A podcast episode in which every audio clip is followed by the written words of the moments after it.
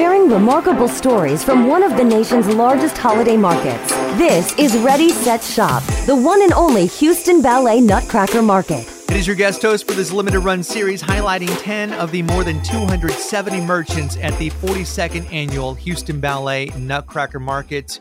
This next guest is a veteran of the market, artist and owner of Alpine Wine Design. Please welcome Brad Evans. So happy to be here and um, just really excited about coming back to the Nutcracker Market this year. we we were out for a couple years due to COVID, and we've got a three year old boy now, and so we kind of we're uh, playing it safe the last few years, but super excited to be back this year. Yeah, uh, obviously a lot has changed, and uh, really your whole life pretty much because Alpine Wine Designs didn't start as Alpine Wine Designs. You were doing this as a hobby. So let's let's start there. Were you always this handy, like creating stuff by hand out of things that guys like me would be like, yeah, throw it away? Well, I've always been an artist, and I've always uh, been just super excited about um, doing anything hands on. I grew up with a father who was always including me in, in doing things outside and building things and remodeling.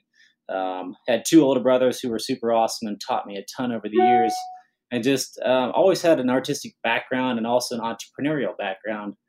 To um, you know, we we grew up mowing lawns and had lawn mowing businesses and had paper routes and had um, landscaping companies, and so we were always had that spirit of starting and having your own business through the years. But um, really, the the the skilled part of my um, kind of beginning of it is I, I studied guitar. I started playing guitar when I was five years old, and I studied guitar and had a teacher who was also a master luthier, and so I started uh, um, taking lessons from him on Saturdays in Cincinnati, and uh, would always take the very last lesson of the day and then stick around with him after that. Go to his garage, very small, just you know, kind of basic woodworking studio in the garage, and he taught me to build a classical guitar at the age of 16 over the course of about a year and a half, two years. So I learned that skill of fine woodworking through him and also put my own spin on it and had those skills as a child and then went off to school for music and theater and came back to it um, in 2006, I started this business and and in my garage in Golden, Colorado, and just kind of morphed and and grew over the years from a, a home based business of hey, let's try this out and have it be a little side hustle, and now it's a a full full on business, and we do a lot of work for restaurants and you know, commercial. We do tons of art shows and wine festivals, and so it's a certainly a labor of love. Absolutely. You got to check out Brad's company. It is alpinewinedesign.com. If you're on the web, look them up on Instagram and on Facebook as well. You've got uh, so many different designs and so many things for people with all kinds of budgets, designing for for planes, for yachts, all the way down to hey, I want something for my dog that looks cool that doesn't come from a chain store, and um, I got to know what goes into repurposing a couple of things or three or four things that again someone like me I w- I wouldn't even think to be able to do. So it's like oh it makes sense now that it's done now that brad has spent all these hours working on it it makes sense. But uh, when you've got like i don't know a pen and then something a railroad spike and then a piece of wood what goes into creating something like that so it started out initially as just um, everything was the first product i ever built was a serving tray from a recycled wine shipping box that held 12 bottles of Bordeaux wine, and it happened to be um, of a winery that had H and B. My wife's name is Heidi,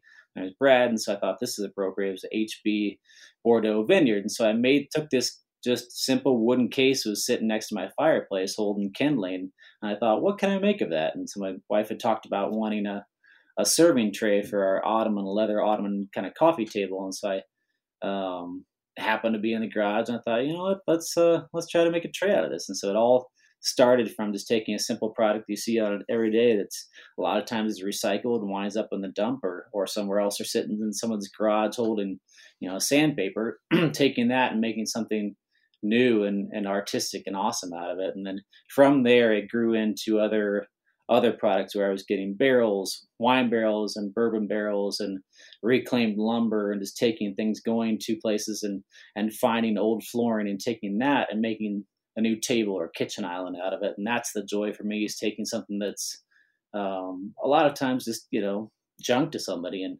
or even it, it just has a lot of life and character to it and making it something new and artistic. I could see how somebody would discard a wine barrel or a whiskey barrel because it, it no longer serves its purpose. You know, the wine's already been bottled, the whiskey, same. Uh, what now? And if you've got someone that's got a, a vineyard, they're not like Brad and his family and his friends who are creating these really cool pieces. They're just like, well, what do I do with it? I'm not going to keep it in my garage, throw it away. Uh, so, but you, but you see these things and you see a, a purpose for for these items, not just as one piece, but you're also creating something with individual parts of a barrel, whether it's something for a, a, set of golf balls or or coasters or something. The cool part about a lot of these pieces is that they. I mean, I, I have collected over the years of 16 years of doing this about oh probably 20,000 plus different wine cases and crates, and we go through about 800 barrels a year. So we're bringing in entire truckloads of wine barrels from Napa Valley and taking them sometimes whole or or most of the time breaking them down and making them into something new. But when it comes down to the different names for some of the wine cases, it's about creating something for clients that has a connection to them. They say, you know what, I my wife and I we had Silver Oak or whatever winery, Opus One, you name it, whatever type of winery, even a, even a region. We went to to Italy and had this amazing vacation with our family there. And can you make something that is from that winery or that region? And that's that's what's really cool about it is having that emotional connection, having that history where people can come to us and say, "Hey, do you happen to have this really obscure winery from you know this region of France?" I say, "I do," which is cool. And ha- having that and, and and being able to create a lazy Susan for them out of that actual piece and have it sit on their dining room table and see every night when they have dinner. You have a card catalog of of pieces, you know, from ABC Winery in Luxembourg, uh, and it's like, oh yes, as a matter of fact, I do. Let me go out to the. the the unfortunate part about it is that it's it's all here. Ooh. A lot of it, it's in my my head. It's not. It changes so much, and I I may know the exact place in the third shed out back where this is, but my employees, my wife, and everybody else say, I have no idea. Check with Brad.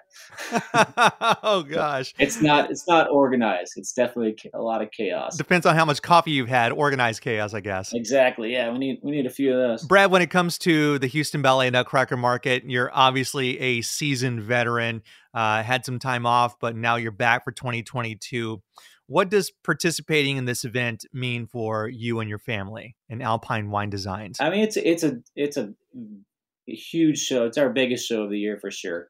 And we, what's nice about it for me is being able to come back and connect with a lot of our customers or a lot of clients who have bought from us for many years and who are who are excited about seeing us again and seeing what hey, you know, what did you come up? What do you have that's new? And that is something that's going to be cool this year because it's been a few years since we've been there. We have countless new products, new wine racks, and new, you know, different signs and different things that we've built over the years, just part of our product line, just coming in and presenting that to to the Nutcracker clientele, and and and also having it be. Uh, you know, Christmas. Christmas is always a fun time of year to be able to to find something new for somebody that you love, and and looking at that and saying, hey, you know, I've been thinking about this, and this is the perfect gift for my husband or my wife or whatever it might be. Or even just having people who come in and say, you know, what, I've been thinking about this for three years and I'm so glad you're here. We're buying it. Yeah. And you don't even really have to be a wine connoisseur, a wine snob, or a whiskey snob. If you got a boss, if you got a colleague, a neighbor, or somebody who is into that, uh, these are really cool gift ideas. I mean, you've got uh, whole whole decoration pieces made of of wine corks yeah, and I mean that, and just um, just things for displaying pieces too. It's kind of fun. We have a whole product line of things being being able to take guitars or ukuleles or instruments and hang them on the wall with a barrel stave or a bourbon stave, and making it that artistic. Or we have things for for golf ball. People, so many golfers in the world, and you always have that special ball that hey, I played this course, and having a little display to be able to to put three or five or seven different golf balls and little things like that where it just doesn't have to be it can be a stocking stuffer it doesn't have to be a you know a giant bar stool or or dog feeder it can be it can be something small for for for everybody i like to go back to how the Nutcracker Market discovered you because you are out of Lakewood, Colorado. I was today years old when I found out there was a Lakewood, Colorado. I'm sorry. That's right. but uh, yeah, so I mean, this isn't just uh, this isn't like knowing that there's a really cool alpine wine design in in El Paso, Texas. Uh, you're you're quite a bit away from Houston. So yeah, let's talk about how you how you even got discovered. Right. So we we um, typically do a lot of farmers markets in the mountains and, and in the Denver metro area. And so we happened to be doing the the Vail Farmers Market, and Patsy had seen us there, and I had applied to it. And uh, initially, it was um, it was already the the year was already full, and I got a call in August and said, "Hey, you know, we had a spot open up. Would you like to become to come join us?" And I said, "Absolutely." And I I had absolutely no you know reference or how big this show was and so it was a little bit terrifying to, to not know and literally my mom and i just the two of us did it the first year that was it we had a, a much smaller booth and um, you know coming down staying in a hotel and i i remember distinctly assembling lazy susans our one of our key products at two o'clock in the morning because i didn't have enough product and I was it was in the hotel room. I'd, I'd come up and you know wheeled it in with a dolly that I borrowed from the lobby, and literally at two in the morning, taking screws and assembling things. I brought pieces of them, and I didn't have time to to put them all together. I thought, well, in the event that I sell a few of these and need a few more, and let's let's bring along some spare parts. How long does it even take for you to create a lazy Susan? Uh, and in fact, I guess act, adding an extra 30, 45 minutes because it's two in the morning and you're exhausted. yeah, well, I mean, the, the good part is that they're already finished and, and lacquered and stayed and everything. That it was more of an assembly aspect of having the, the mechanism and the underside of it, and, or even something that one of our another big product for us is coat racks and key hooks and say so i would take along a lot of the spare parts the staves or the the boards that make up the piece and all the various screws and the hooks and saying, okay, you know what? Because I didn't have enough space in my trailer, I brought along 40 of these and now I've, I've sold some. So we got to, let's start assembling them. What is your best wine tip for the holidays or any day? Of the year. For me, a lot of people are, are drawn to domestic wines and always kind of think Napa, Napa, Napa. And I, I found a lot of value out of the uh, central coast of California, Lodi and also Paso Robles area. Um, some of the red wines and white wines that are coming out of there are every bit as good as, as Napa fruit, and they may not have the same same name to it, but they have some really well made reds, some Zinfandels and Cabs, and a lot of red blends, and and even Chardonnays and things that are that are coming out of that region and are you know ten dollars less than what you would pay for Napa. That's for sure. And to me, I mean, what it's about is what you're eating for dinner. I mean, so much for me, the joy of wine is having an awesome meal and pairing it with with food and I, I love food and I love wine. I'm not a wine snob. I always tell people I'm not a wine snob. I know a ton about it, but I'm a wine nerd. I love it and I, I, I have a passion for it. And um, it's grown over the years as, as being exposed and being able to go to, to wineries and go to tastings and go to wine festivals and some taste some stuff that you certainly couldn't afford to go out and buy in a store at a restaurant, but you're here and you're at a wine festival and you say, absolutely, I want to try that.